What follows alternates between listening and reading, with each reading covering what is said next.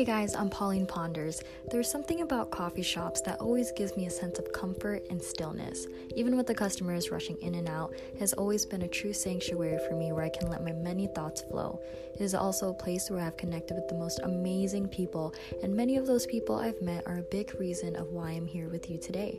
Sometimes when life gets too busy, too hectic, and overwhelming, it prevents us from remembering to take a deep breath, to be still, and to be present.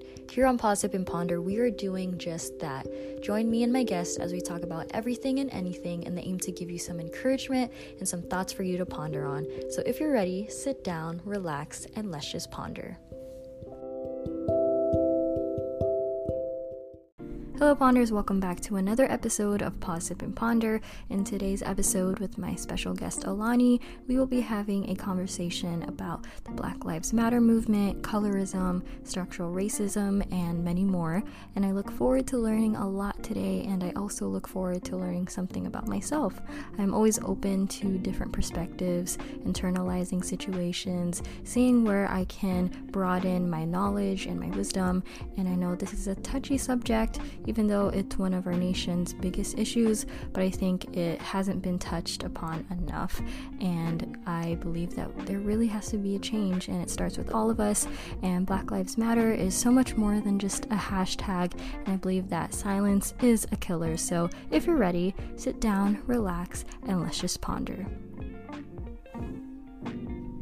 All right, again, guys, uh, we have an episode today with my uh, lovely friend Alani, and I'm so, so excited that we got to reconnect after so many years. She was one of the coolest chicks I met. Um, we actually met back when I was in middle school for a Asian American leadership organization, and I had posted on Facebook recently um, during you know when the George Floyd incident happened, um, asking if anyone was able to uh, be on my podcast who had experience talking about BLM and um, structural racism and colorism, and Alani was the one who volunteered. So I'm so excited, everyone. Um, please let us all welcome my good friend Alani. Hi, everyone. Hi. Alani.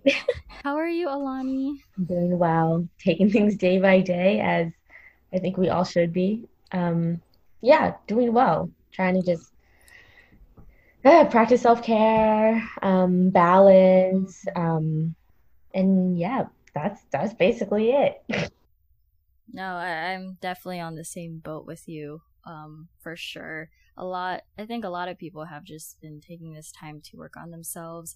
I think this is a great time to internalize things, um, learn things about ourselves and also others. So I think even with this topic, this is something we can actually learn a lot about ourselves to see how much we know, how much we don't know. Um, so, would you like to introduce yourself? Just a quick intro, uh, what you do, um, anything really. Sure. So um, my name is Alani. Um, I'm from Montgomery County, Maryland, the best county in Maryland, in my opinion. Mm-hmm. Um, I am a recent graduate of Barnard College. I graduated last year, uh, joined the Peace Corps, and now I'm back because um, all the Peace Corps services were closed. So I'm just back in the area, just trying to look for work. That's where I am right now. That is where I'm at right now. But yeah, I, I call myself like a self-proclaimed like bookhead. I read a lot of books at once. I write. I'm trying to start start up a blog this month, something I've been pushing on the back burner. So that's basically it. I'm just trying to use um, what I've been like privileged to learn and just to spread good vibes, information, help folks out. That's my goal. But that's what I've been doing right now. Awesome. Oh, what was your major? My major was urban studies and women, gender, and sexuality studies. So a lot of just studying power. That basically was all it was. That's dope.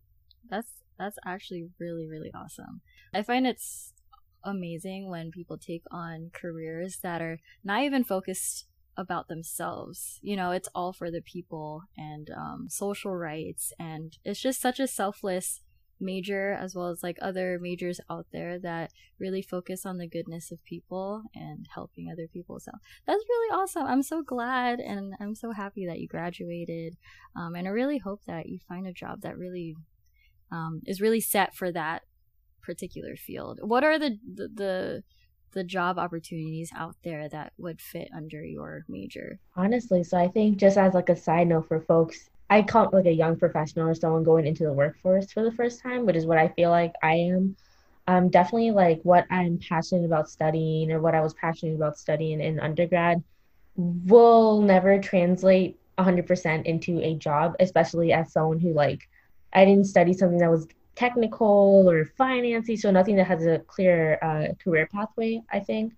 And I think with that, um, right now, especially in this moment, just I've just been practicing being very open, trying to find employment. Um, at this point, I'm like, I need to get employment. Mm-hmm. Um, and just making sure that like no organization company is perfect. So um, even considering the things that we're going to talk about today everything that you wish to happen or want to happen even in your own life in regards to like racial justice like there's so many structures that like cannot just be changed with one person and like me included so i even think about that in my work like even if like i can't have the quote unquote ideal work situation for myself i'm just trying to be very open to like trying new things being uncomfortable learning new things and just really going with the flow basically a long way to say that trying to what we're going to be talking about today is uncomfortable and trying mm-hmm. to figure out how to live like live with all these uncomfortable truths um, that really do impact like your your work life and your personal life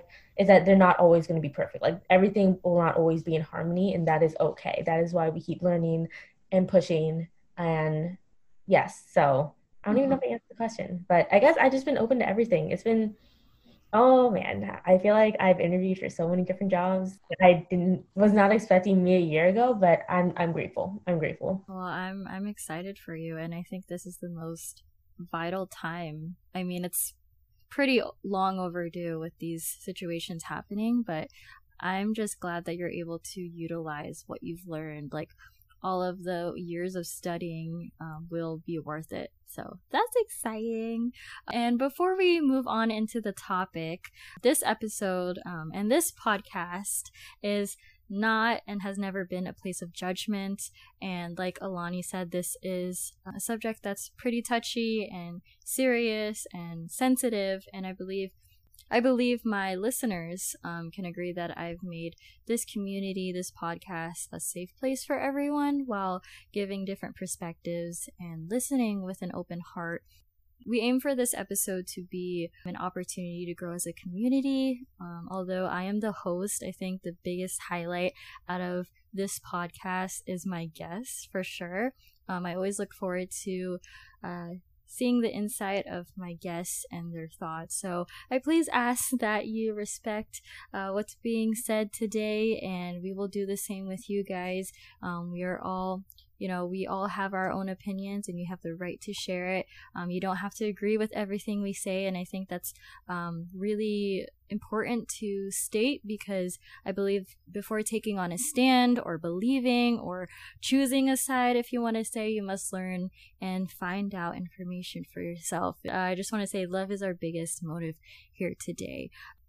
So yeah, let's get on into it. Uh, Alani, I, I just want to talk more about again um, about you. So you you are half Japanese and half black, correct? How was how was like how was that growing up, um, living and being raised in two different cultures? Mm-hmm. I think the one great thing I love about like where I grew up in Montgomery County is that I grew up with so many people whose parents were from different countries and that was always like a normalized thing for me.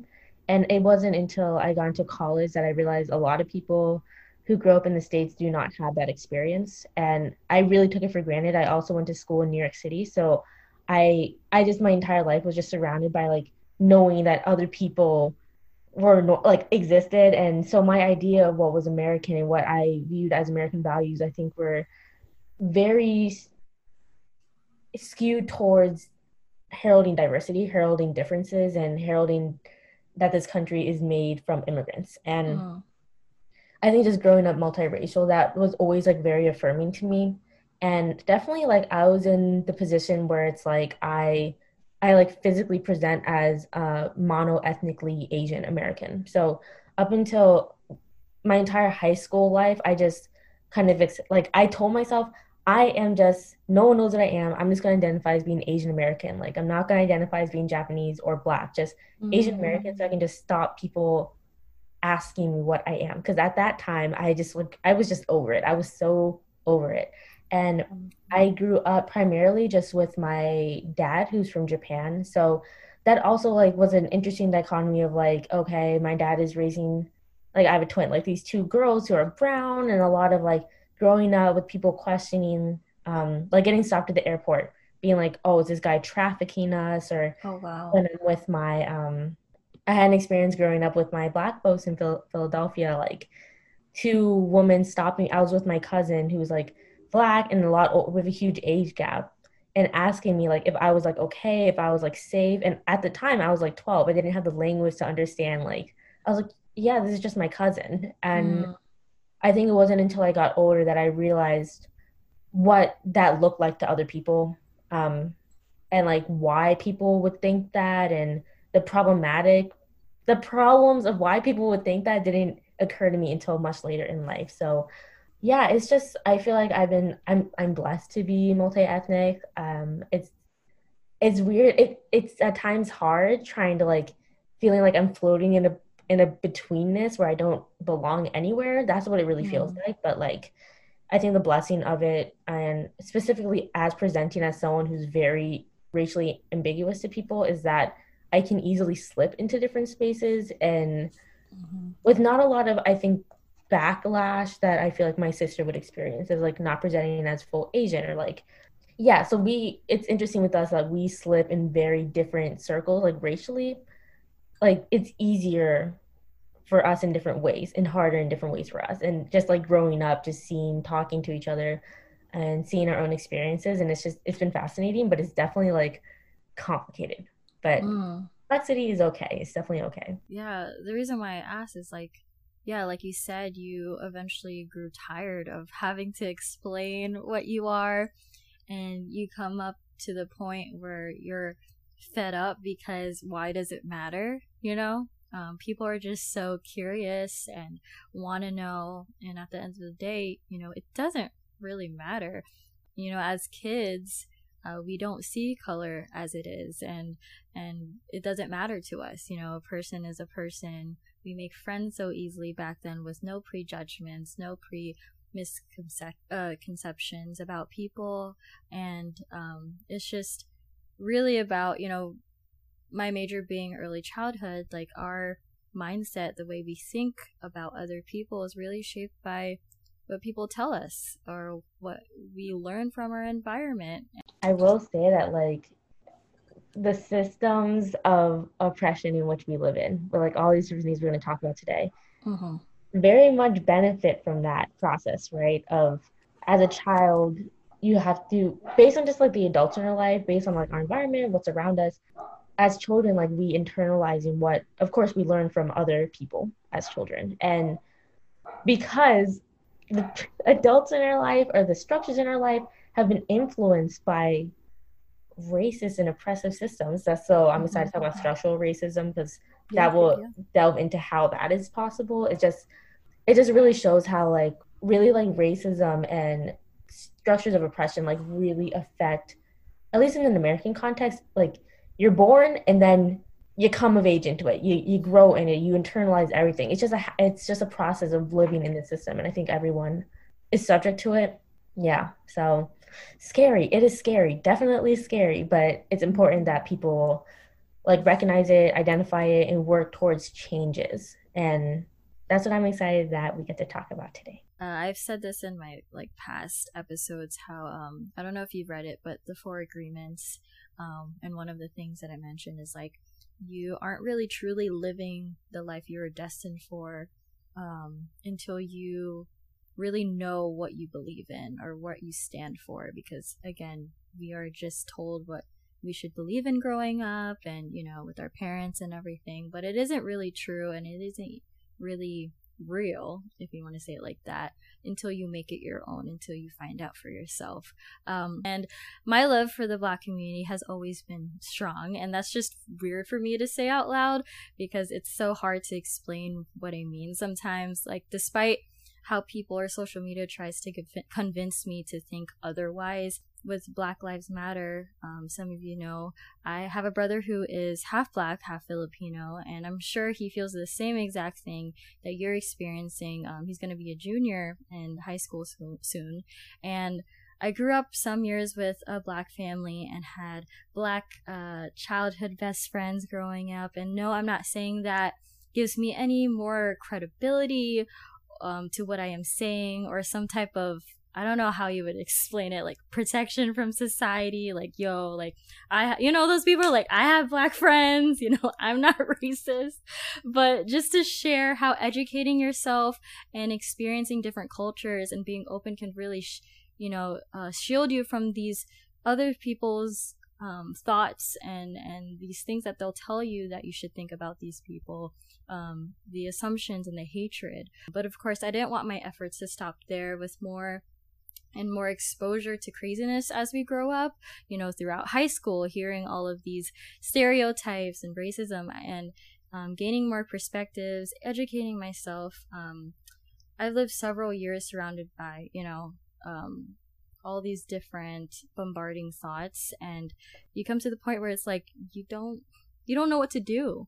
Um, but you feel very paralyzed. Exactly. Like it's it's it's so numbing and you don't know where to stand, like whether you should make a stand. And I think that's where self awareness really comes in. Um, because I think mental health is a definitely definitely a big thing within this topic that is behind the lines of everything and and the things that people don't see and uh, could you explain more about the Black Lives Matter movement uh, for those who may not know much about it? What are like the misconceptions about them and how are they portrayed on social media? Sure. So, officially, the organization of like Black Lives Matter was founded after the acquittal of Trayvon Martin's murder, which happened in, I think, July of 2013 is when they launched.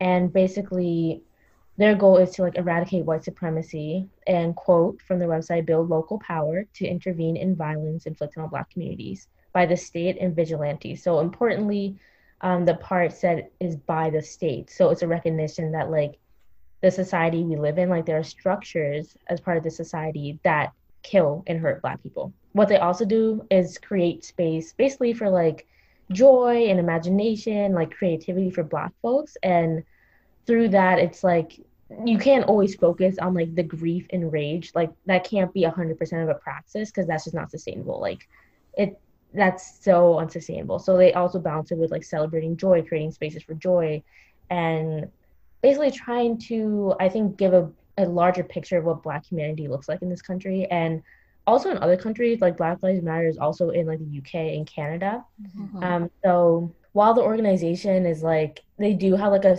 an official organization it's also like a very like loose umbrella network so like people are encouraged like to start chapters and so that's the kind of confusing part part with people um but yeah they both exist and in all the spaces for black lives matter they really really affirm like black folks are on the margins of even like black liberation movements like queer folks trans folks undocumented people people with records and really trying to affirm that like everyone is in this together. It's not just like one idea of like like the black male trope that was very mm-hmm. much celebrated in the civil rights movement. And some misconceptions. So I think just to say since since George Floyd was murdered, since like about May, that week of May 26th, from the New York Times, there's been about more than 4,700 demonstrations since that time, and that's averaging about 140 per day across the country. Mm-hmm. And just to say, so this is a lot of people getting involved, and a lot of people like creating chapters, creating groups, which is totally important. A lot of the time, with the misconception about the movement is that, and just to let me say, there are like a lot of different organizations working for Black Lives, for example, like Movement for Black Lives. Um, so a lot of times when there's all these things moving, there's all these things moving. Um, a lot of the misconceptions and backlash come when violence happens or like when looting was happening, property looting, and a lot of the conservatives and folks who are like, I guess, watching from the outside and when they see like the looting or see mm-hmm. violence, um, it gets labeled as extremist and un-American. And even from that, you have to ask yourself, like, what does that even mean? Like, what is American defined as for something to be mm. un-American? And in this country, like American is largely defined as white, as based in property. So basically, things have like a financial value, or else they don't mean anything. Exploiting others, being complicit in systems that hurt others, and this is on a global level too. So, um, like thinking about like wow, like I'm able to, I personally like I'm able to go to Target and buy a very cheap shirt, but that like was made by someone who's not getting paid anything. So this is also right. like a global thing of just American society. So, and it's always been racialized as something American is white. So, a lot of the misconceptions happen when, for example, what I've seen at least a little couple in the weeks prior was that like a lot of people being like, no one should resort to violence, like this looting thing, like what is happening, like this is distorting the message. First, I want to say that like a lot of these organizations and groups of people, when they do actions, are specifically made to be nonviolent and no one's going like protesting. There's a difference between protesters and looters like really there really is. Mm-hmm. and people are not organizing these actions with the intention of we're going to loot and destroy. Like that i honestly that's never the case. And there's been cases i won't go into like outside agitators coming in like just really just shady things where people are taking it's easy to take advantage of a situation that's already marginalized let's put it that way so right if a protest or talking about Black Lives Matter is already marginalizing marginalizing in this society, it's very easy for someone to take advantage of that by looting, by doing all the like there's because because they're not um because Black Lives Matter is very contentious, right? Mm. I don't it shouldn't be, but in this country it still is. And because of that, there's no there's no safety net when things I guess like kind of get beyond control of what was intended. And I think when it comes to like social media and the media, um, I think you have to think about like the media has an incentive to tell a story for their viewers for money reasons. Um, I would just recommend my only recommendation is honestly to just consume your media from different places. And it's like consuming everything from Twitter might not be healthy for you. Know your sources. yeah, just just really just have like a balanced plate of things that you're looking at and limit your screen time on it.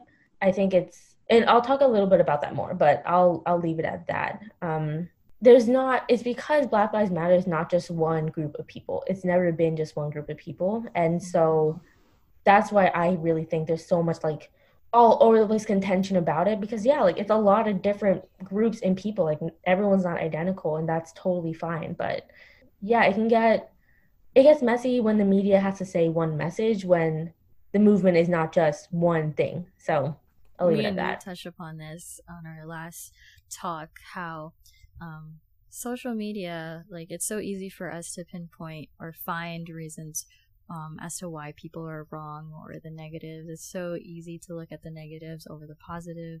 Unfortunately, that's what our consumers' eye um, looks for, right? Um, we have nothing to do in quarantine, so we'll find so many different perspectives on social media that can be distorted or just not said nicely. Um, so I really agree with you on that. How a lot of people will will argue that you know, yeah, but all lives matter. Yes, that's that's very true. Like no one said that um, that it, that isn't true, but there's just it's just been long overdue, and everyone des- deserves um, the respect and the freedom of speech and um, just this American life that that we've been told is real and that we're supposed to have. Like, it's not fair for other people to um, watch other people thrive while at the same time they're putting people down and um, it's just a lot looking more deeper within that because we can talk a lot about how people could be racist but again it, it there's always a core at it all and it has happened for many many years and generations which is um, structural racism right? Um, uh, what are some examples that that you know within structural racism that has happened and is continuing today? Okay so For to think about structural racism, if uh, you're new to hearing the term, I think a lot of times on social media, for example, there's a lot of examples of like outing one mm-hmm. specific person or these instances that get filmed, right?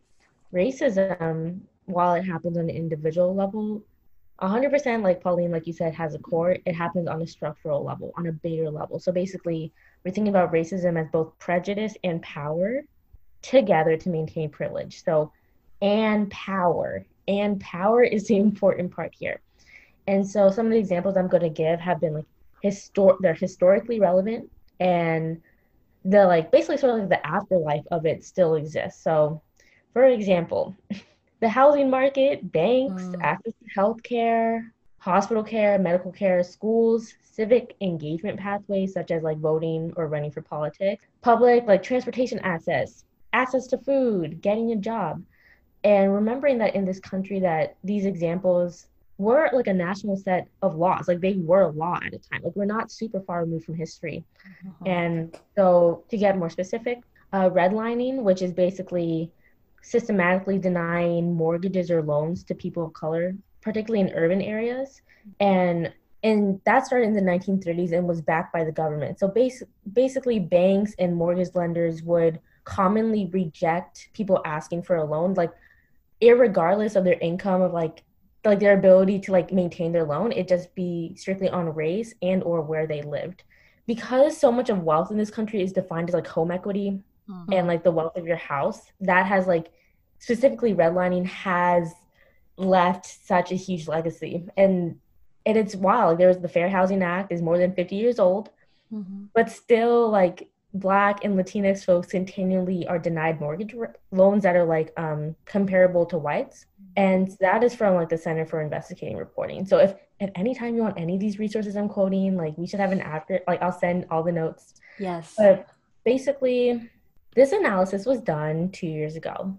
And it said that black applicants were turned away significantly at significantly higher rates than whites in 48 cities latinos in 25 asians in 9 and native americans in 3 and in dc which we are very close by um, the investigation found that all four groups were significantly more likely to be denied a home loan than white people. And this is from two years ago. Wow. So another example of his a structural racist, racism problem is voter suppression.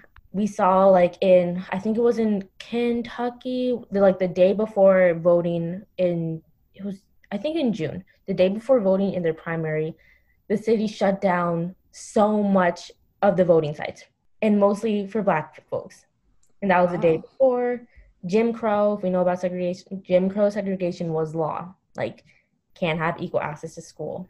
That shows in now with like de- defunding education um, in places that have less white parents and white students have less resources. And I, for example, when I, I went to Montgomery County Public Schools, I went to Blair, I love that school, but we had like the largest student population out of all the schools in our county, but only like one registrar for example, compared to like schools that are like in the W's and sort of like like Walt Whitman and a couple schools that had mostly white populations mm-hmm. uh, where they're located got a lot more resources. And you think about it mean that like basically like white parents have the means to advocating for more things they're more deserving. Like that is mm. what the sort of intention is.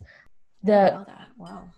COVID disproportionately killing black and brown people because these structures. So like this virus is disproportionately killing black folks, employment di- discrimination, and over representation of black people in correctional spaces. So mm-hmm. and policing coming out of the logics of slave control. Like that's basically where it's coming from. And oh man, just to give some effects how they're still today, using data, US Census data from 2016, the Brookings Institute in February of this year told us that the net worth of a typical white family versus the net worth of a typical black family. So we're thinking 171,000 versus 17,000. Mm-hmm. Um, that is wild. Wow. When we think about um, the structural racism that's inherent in medical spaces, Black women are 200% more likely to die from childbirth related complications than white women. And the Black baby mortality rate is I think about double that of white babies. Mm-hmm. And if we're thinking about in Maryland, I didn't know this until today actually. So according to the Justice Policy Institute, this is this year, more than 70% of all people in Maryland's prisons double the national average. Um, double the national average, and almost 80% of people serving at least 10 years are Black in Maryland. What? So that is saying that, so Maryland incarcerates three, I'm not sure if this is also like jails. I think just in general, it said Maryland incarcerated about 3,000 people. Don't quote me on that. But the overwhelming majority are Black people. And yeah, so the national average, it's one in three Black men specifically will be incarcerated or affected by the mm-hmm. criminal, like incarcerated in their lifetime. So Maryland is at 70%. Sorry, this is a lot of data I took in today, but basically that is more than half. Like that is that is in our own state where we are right now. And so when I think about structural racism, it's really remembering that like we are not separate from history in the systems that have defined American history. Like they live very much, they just live in different ways. And I think the hard part is I think a lot of people want to associate like I'm not a bad person. I didn't do any of these oh, specific things. And it's uh-huh. like this isn't about you. It's about structures. Like and we all because we live in this country, we all participate in these structures. That's it. That's it. Like it's not about you specifically. And but the change starts with you. And I think that distinction hasn't needs to keep being recycled over and over again. I'm really speechless as to hearing all of that and it's true that I think yes, uh, we can't disagree that we have evolved since like Jim Crow laws and all of that happening. Um, we've definitely evolved, but I think it was it's more of a like in the social aspect as to like what we are being exposed to online and like integrating a little bit more, giving people rights, but again, it has to start from the bottom. Um, and that's why we are seeing all these cycles, these reoccurring things, because, you know, a black individual will get shot and it just be a normal thing on the news. And and it's very true that you see black individuals on the news more frequently than you see uh, white folks.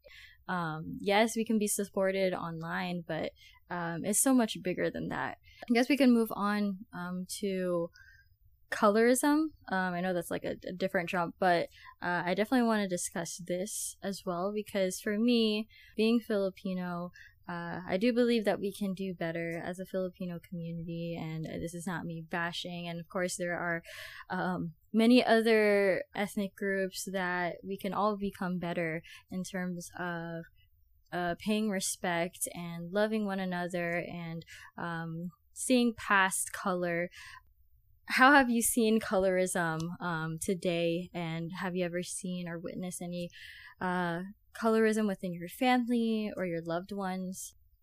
Sure. So i think uh, one ca- caveat to what you said was um, a mindset that i've been trying to practice more and that i've seen a lot of educational circles for like for example with teachers who work with a lot of different like students um, is that the goal shouldn't be to see past color but really to understand how does how does color like affect all of us. Mm-hmm. and it's not like a bad thing particularly it's like also taking into account of structures. So for example like the connection between colorism and racism if i'll make that clear is that like skin color continues to be like the most like obvious criteria for like how someone will be like judged or treated. And that's just and so that also regards to like how racist structures work social media wise I think I've been seeing a lot of like, the whole like light skin, black skin sort of thing. But it's basically like this is how light skins act, and it's yeah. and I used to, it used to just be like so like like laughable and cringy. And I feel like maybe I don't know if this is like something for like folks a little bit younger than me. I don't even feel that old. Like I personally didn't really grow up talking about that, or maybe I just wasn't in circles where that was like a like a sort of like a recurring like oh like trope like light skin. Mm. I, maybe I just wasn't involved in that. But I think it's definitely like the younger generation. I think it's blown up. yeah, it's just it's I think of it as like an unchecked colorism bias and like it's not helpful. Like it's not helpful to anyone. And mm. um if like if people and understand what colorism is and I think it's a global thing, so it doesn't matter if you're black, like it doesn't matter if you're white, like mm-hmm. there always is a preference like within a group and between groups to favor light lighter skin um and like there's all all these reasons for that based on like based on like culture and like historical things. A lot of it's rooted in anti-blackness. Um, I'll leave it at that. Mm. But it's just I really enough, I feel like I can't even answer this question very well because I I was really lucky to grow up. Oops, sorry. I was really lucky to grow up like my parent like complete all right. She busy. Not really, but I you know, I grew up just like my dad being very like he's an East Asian dude and like I clearly do not look East Asian. Like I just I'm brown and that's just what it is. And we're like I never was talked down because of being brown. But at the same time I also was never affirmed for being brown. Does that make sense? Basically yeah. it was just silence. Um and I don't think people in our families come at us in with the intention of hurting us. It's so unchecked. It's like you grow up like three years old, your mom, your dad being like, "Oh no, you're gonna get dark." Like it's it's just like mm. people aren't thinking about it because it's so normalized, but it's so like dangerous. It, it has like real cost effects for people, like for specifically for Black people, like the very normalized association between dark skin and criminality. So, for example, I have an example for you. Yes. So in the book, so in 2013, a couple researchers found that Black female students with dark skin were three times more likely to be suspended at school than their light light skinned African American counterparts. So this has even nothing to do with white people yet. Like mm. within the within group, it's just like colorism. As much as like I see on social media, it's almost like a personal conversation to have with your family, with yourself, with your friends. It also has like systematic consequences for people, and I think that's the important part of it about it. Yeah, and just like the history of everything. Why like why is darkness seen as ugly, as criminal, as it's it's ugh, it's so historical. Yeah. It's so historical that that's a, a whole different conversation. But just remembering that like it's not a bad thing to acknowledge. I think someone's color because think about it. Like if in our work in our personal relationships understanding that the color of someone's skin can have real consequences and yes. take into account so I, I really like it with like in teacher conversations now like teachers trying to understand like they also have unchecked colorism bias and trying to understand like oh like if one of my students is being like suspended and I like I'm the homeroom teacher one of my students got suspended by another teacher for something that happened like on the playground or something advocating for that student like not automatically thinking oh yeah that's just normal mm-hmm. it's really helpful to see in like educator circles I recommend no I just feel lucky like I I think the silence of not talking about it in my family was also not helpful. Uh, I think as I got older, it wasn't helpful. But again, I don't think that my family has the language to, I think, affirm affirm talking about colorism. I think in like a constructive way, or even talking about it at all. It just um, on my black side of the family, like everyone is different colors, and I think I just grew up with an assumption of understanding blackness as being just so spectrum because like my mom mm-hmm. was like chocolate, like my uncle was like dark chocolate, but my aunts are very like pale and like but they're all siblings and right. it's hard to that always was normal to me. It's like blackness can look very different. And so I think that's why in my family we never talked about it. Um, because that assumption was always there. And I think that while I appreciate that, I really wish I had that conversation yeah, growing up. Yeah. Um, for me and my, at least in my family, colorism um, wasn't really like a thing which I'm very grateful for and like it's always been like an open uh, conversation um, especially you know with my brother uh, being black and but I would see it you know within other social circles and it's so ironic because again it's like preference and like a culture's preference so someone who's light skinned would sometimes really want to be darker or get tanner right and um, people who are darker skin uh, prefer to be lighter. So it's like, like you said, it doesn't. It's not a matter of being black or white. Although I think a lot of it has to do with you know what you said, like anti-blackness, and it's just really weird. And it really has to do with what we're exposed to. Like we're surrounded by billboards where the major at least in asia um, there's a lot of billboards with just people who have really light skin who um, who look happy and look healthy and look successful be and all of them are white and uh, it's I saw videos of um, people talking about like their their insecurities and what they wish they would change differently about themselves. And a lot of them said about their skin, they wish they were lighter uh, because, yeah, be- Penal Philippines yeah, contest? yeah, yeah. And you know, success, being rich, having credibility, you get that from being lighter. And there's just so many whitening products out there. And I think what also ties in with that is like um, the insecurities that we are uh, brought up with and like telling us how we should look like and then being conscious about how we look and not liking and disliking stuff about us, it, it really comes down to how you're raised, what conversations are being talked about, what's being exposed, and uh, what you're doing with that information, you know. And like I think about how like at least in this country, in my in some other countries I assume too, is like the figures of success historically or what has been represented has been white people, whiteness and white people. So it also can time with religion, with like representations of religious leaders being like it seems like whiteness is closer to holiness or like the light, yes. the sky, mm-hmm. purity, um, purity versus, and so the antithesis of that is blackness. Like it's just always been like that, like darkness to the earth, not high, low. Honestly, I think uh, specifically in this country context, maybe for a lot of children of immigrant parents, it's seen that like aligning yourself closer to things that are white whether this be like how you dress, how you speak, your interests, um, is honestly I think viewed as like a protective mechanism. Like we came here and we want the best for you. And what's defined as the best for you in this country is things that are closer to whiteness. And like, and this is coming from like, yes, like it's wild because it's it seemed like like the success of being whiteness, like of whiteness is like having money, having safety, having freedom, having rights. Mm-hmm. And because in this country that is defined as such like a racial thing, when people who are not white, our parents are trying like if they came here trying to get a better something better for us, even if it's like just more opportunity, is always trying to align towards like having rights, safety, freedom. But those are racialized as white in this country. So it's always aligned towards whiteness. And that is like it's a very hard balance because people maybe parents came here with an idea of sacrificing like in their own context like i gave up everything. I had everything i knew to be to like be in this new situation which is hard. And when all the images of success are defined or are racialized as white it's like things become so internalized with the way people parent their children how they walk in this world. Like and some people don't even have that have that privilege to do that to even do that mm. which is just like oh so it's it's a lot. It's a lot um it is. yeah so i think i think when people are encouraged to talk to their families about this i've seen that a lot we're like talk to your families talk to your families talk to your families.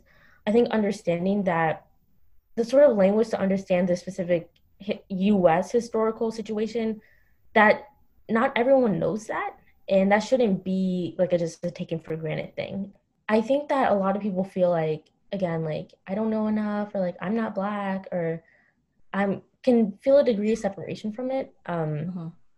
which makes us like feel like this is not directly tied and then we never address it later on because it's just like a side thought yeah and in that moment like we could be doing very problematic things and it's the small things too it's like being at a gas station and a black person pulls up and you lock in your door. Right. It's like these small things that right. people aren't thinking about. But when you learn about systems and where that internalized stuff comes from, you're like, oh, okay, so now I can see that and now I can make changes and spur change and talk to people and use my platform to make things a little bit better and in the in the way that I can and like even thinking about like so so many people get like so like defensive when like white privilege is talked about. And i think just as someone who's like i'm black but i don't present as black like i benefit from a lot of like anti-black systems that hurt black people because i don't look black. And it's just and i don't feel guilty like i don't feel shamed about that. Like i don't. I'm like okay like i understand. I just understand that's how i was born in this world. And as someone who values my society and people and a mm-hmm. collective, I mm-hmm. want to make changes to make things right.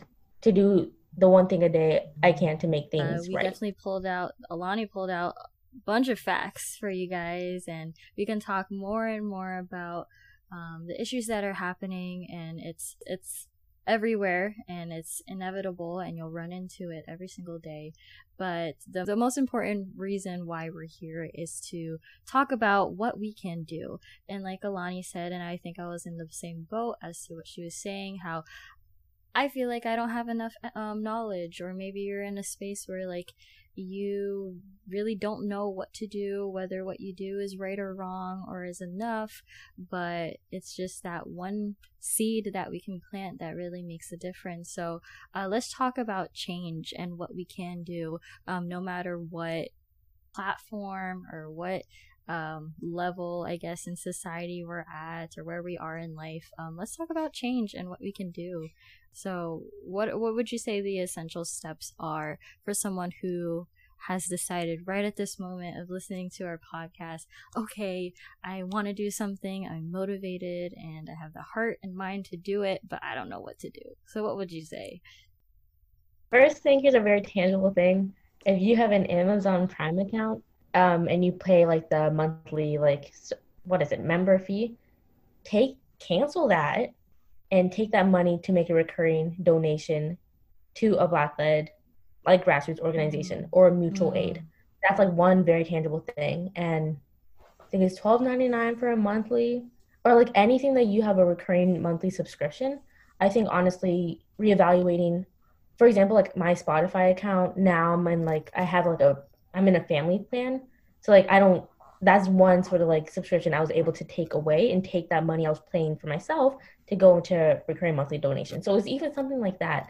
I think first, not feeling guilt of not feeling like I'm not doing enough. Mm-hmm. And especially for my folks listening who are like young people, you are a person of color, like you are not white, like this is for you. Um, this it can feel a lot of pressure and I feel this too, like I'm in this position where like I can't be doing enough. And I want to tell you right now, like these small steps, you do do what you can where you are. Yes. Like that's what's super yes. important. And feeling not feeling guilty about not doing enough, not doing enough. No, no, no, no, no. Structural issues affect people of color too. We all live under white supremacy. That's what it is. So don't feel guilty about not doing enough. Just you do what you can. I'd say look at uh, mutual aid. So these are local groups. Montgomery County is pretty good at it, but local groups that basically like are tangibly helping folks that like can't pay for their groceries, can't have access to food, need like support. And especially when you think about Black Lives Matter and stuff, there's so many structural barriers that like we don't even think about. Um, I don't even think about mm-hmm. like someone's inability to like I can't access buying food this week for my kids, like, and just so moving money to people who are working with those folks and like we're buying 30 grocery carts a giant for people donating some money. It's just stuff like that mm-hmm. because your dollars speak. So just being mindful of where you're putting your dollars. Um, I'm talking as someone who's unemployed and like I'm personally expended of dollars to do this. Um, so I think something I've been trying to do is in this time of like not having money. Unfortunately, we live in a society where money speaks. Like yes. ah ah, yes. that's the truth. So I think a lot of times like if you're in a position where you have disposable income to just be moving it to people who do not have that position to have disposable income is really important. Um, with your socials or just like in your own circles, just elevating Black voices, stories, media, products, services. Yes. Um, really, and making that, normalizing that. Um, I think what happened a couple weeks ago, like so many people were doing it, and like, of course, it dies down. And I think just understanding that, like, it dying things dying down didn't mean they ever disappeared or they ever lacked lots of importance. And the scary thing about like social media and the way we consume information now is like we're very we look at it for like two seconds and it keep we keep yeah. scrolling. Like we yeah. live in like a scrolling society right? I would say another thing so just be a little con- cognizant of that. And honestly i would say limit your screen time. And the problem the problem that i think just in general the society struggles with is that we haven't been able to define what to do with all this information we consume. Like mental health wise, yeah. no one, like no one's figured out. Adults, everyone, people who made these apps, no one has figured out how do people deal with that rather because it just we just keep consuming, right? But what is the effects that that does for your own mental health, for your relationships? And so just being cognizant of that. So thinking about social media is not life and it's hard because during this pandemic social media and the internet is like the ways that we connect to people now. Like that's just what it is. But just remembering that that is not life. Like this is not life and your brain and mind and soul needs a break from the screen and i'll add that like sometimes you don't need to share that you've supported. Like it's good as if you have a platform like I do or any other influencer, you don't need to tell any everybody about it too. You know, like that's why I think understanding perspective and encouraging empathy within your family and your loved ones, that stuff your followers don't see. Um, and things that can really ch- bring change. Yeah, and a lot of times when you make like donations or something, you don't have to tell people about it. Like it mm. should it should It's already just... out there. Like it's already expected, right? I know for some black folks being like, give me the receipts for your donations.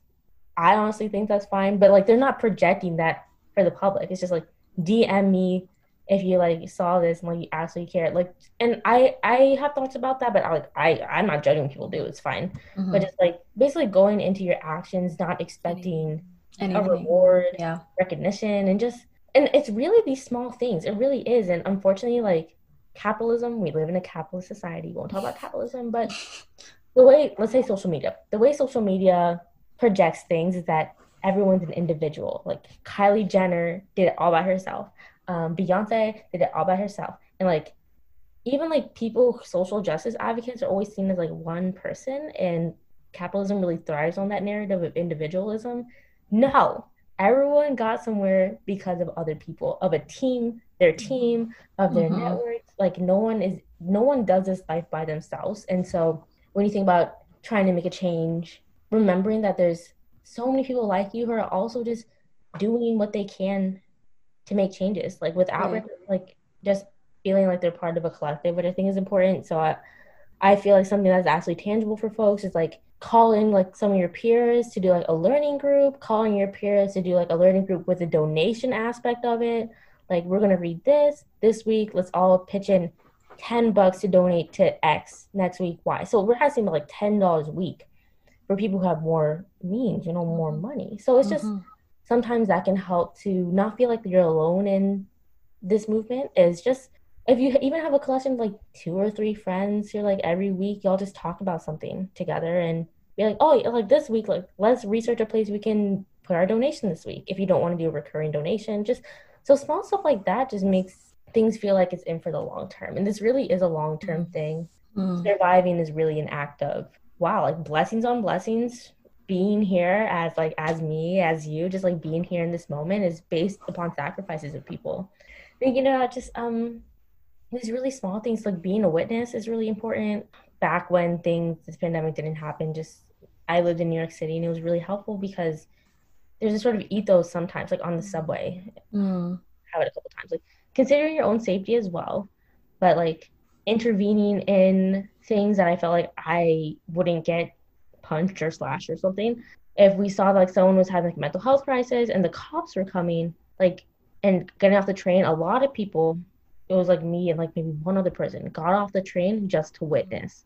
Mm. And just like we're here just to witness, be a witness. So it's really these small things of understanding how controlling systems, racist systems really play out in the very mundane, everyday, very, very, very small things. Like it really is. So that's why I think in social media now, like there's so much emphasis on like people filming these very individual actions that happen okay, that's fine. People are really putting a record witness to it by having it on film. Um, but the challenge where that happens when like, okay, now we're consuming all this. What exactly. do we do? It can feel very exactly. paralyzing. So it's it's honestly like a balance. Anyone listening to this, like it's a balance and it's uncomfortable. There's no perfect way to to be in this movement. There really isn't. A lot of people also be saying like, oh, there's these small things like they don't matter. The same with like voting, being like it's just you, it doesn't matter you not doing it also doesn't help. Like even right. if it makes like the minutest drop, yes, it's better than not putting the drop in. Like mm-hmm. um, that's the thing that just baffles me about a lot of things. Um, and remembering to care about it, like the society, American society, there's no incentive to care about Black lives. There's there's no incentive. There really isn't. Think about what you're going to do with that information. Like, why is it that you shouldn't need an incentive to understand someone's humanity. And Black Lives mm-hmm. Matter, like it's not it's very much a humanitarian issue too. So just right. if you feel like you benefit from having a family, your own family, your chosen family, having friends, being able to go to school, having a safe home, realizing that like that is predicated upon upon other people not having that. Mm. Um, in this society specifically, and so what are you going to do with that information? So it's the small stuff, people. This is so cliche. This is so cliche. But like Yuri Kochiyama said that honestly like the most powerful thing for you to do is speak.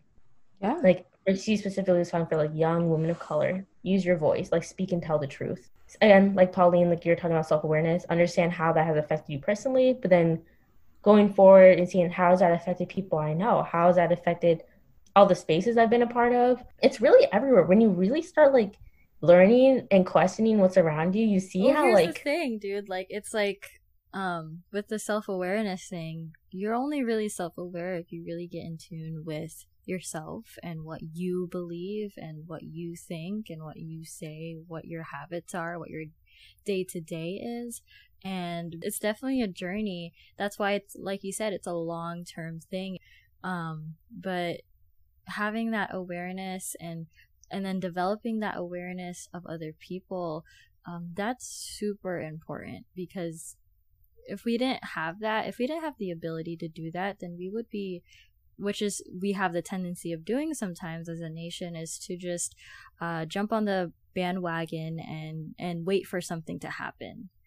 As to um, figuring out what i can do personally and and uh, applying it to ourselves because we can easily point our fingers at people. We can easily point at the situations the limitations and the circumstances that we're in. It's definitely a choice and literally every action has a consequence, positive or negative. So that is where self-awareness definitely comes um, comes in place. And if you are very worried about how people will think of you um, remember the power like you said the power that you have in your voice and these are just little distractions that will just prevent you from participating and, and involving in this change that we are trying, have been trying to bring about. Is it's definitely a journey and a process and uh, with the life that you have, just do the little things, like you said. Just do the little things, and it'll make a big impact at the end. A lot. Of, I think a lot of people think getting involved means like, oh, I have to feel comfortable talking in front of mm-hmm. people like I have to feel comfortable like there are introverts in this movement there are people who are antisocial in this movement there yes. like it's and it's all again self-awareness and just really I keep saying it because not to take it lightly but just really taking understanding what you can do in this moment and like honestly what you can do will change over time like what I can do now is going to look a lot different than what I can do 5 years from now I think if you want to have a family one day like what are the actions now that will speak to how I raise the next generation of who inherits this country. If I'm able to stay get in tune with my body and understand what I'm experiencing, then someone else must have been, must be in the same journey of like their own self-awareness and at the end of the day you being by yourself and only you and it only being about you doesn't matter in a sense where it's like like we have our own narratives but we're also living in someone else's story. I think that's a good way to picture on answering the question like why should i care? Just like let's continue to spread awareness and also positivity and and especially right now like it's not enough just to say something. Move your money protest like cook for people have a discussion. Have a conversation like me and lonnie are having don't feel like you have to numb yourself that's that is like honestly like the number one hardest thing is like I think in to bat to combat the feeling of having to like feeling numb with all this information is the practice of becoming self-aware.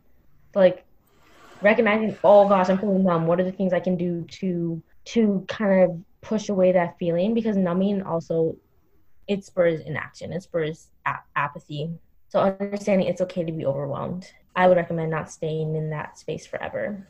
Um, it's not it's not a fun space to stay in forever for sure. And if you really care about these things and care about seeing change feeling numb will not get you or anyone else anywhere